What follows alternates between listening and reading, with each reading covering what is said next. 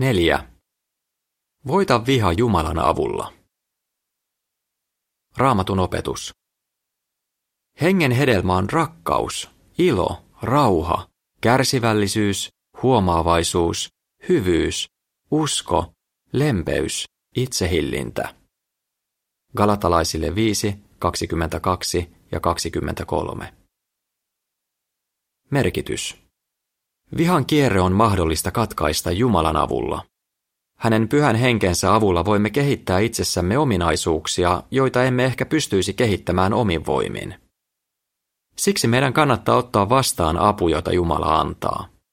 Silloin saamme kokea saman kuin Paavali, joka kirjoitti, Kaikkeen minulla on voimaa hänen ansiostaan, joka antaa minulle voimaa. Filippiläisille 4.13. Voimme tuntea psalmin kirjoittajan tavoin, että tosiaan saamme apua Jehovalta. Psalmit 121, 2. Mitä voit tehdä? Rukoile, että Jehova antaisi sinulle pyhää henkeään. Pyydä, että hän auttaisi sinua osoittamaan hyviä ominaisuuksia. Ota selvää, mitä Raamattu sanoo rakkaudesta, rauhasta, kärsivällisyydestä ja itsehillinnästä ja muista sellaisista ominaisuuksista, joiden avulla vihan voi voittaa. Mieti, missä tilanteissa voisit itse osoittaa niitä omassa elämässäsi ja ole niiden seurassa, joilla on sama tavoite.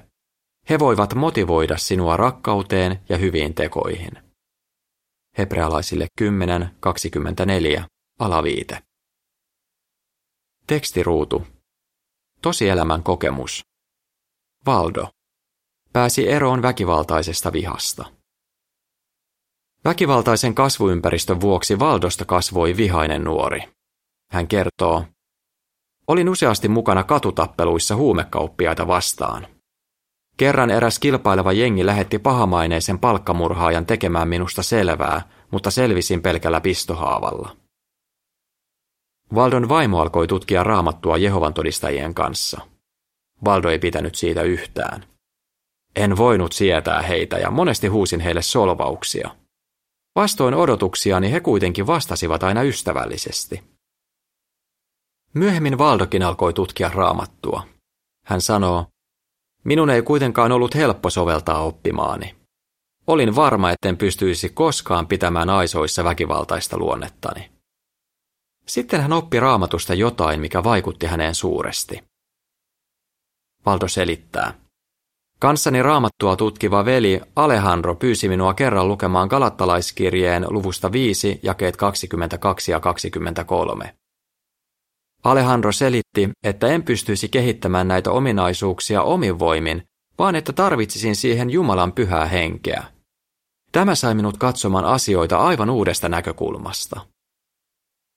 Kun Valdo otti vastaan Jumalan avun, hän onnistui katkaisemaan vihan kierteen elämässään. Sukulaisten ja entisten ystävieni on vaikea uskoa, miten paljon olen muuttunut, hän sanoo. Jehova on muuttanut minut väkivaltaisesta, rauhaa rakastavaksi mieheksi. Valdosta lisää vartiotornissa ensimmäinen lokakuuta 2013 sivuilla 12 ja 13. Artikkeli on saatavilla j2v.org-sivustolla. Kirjoitus päättyy.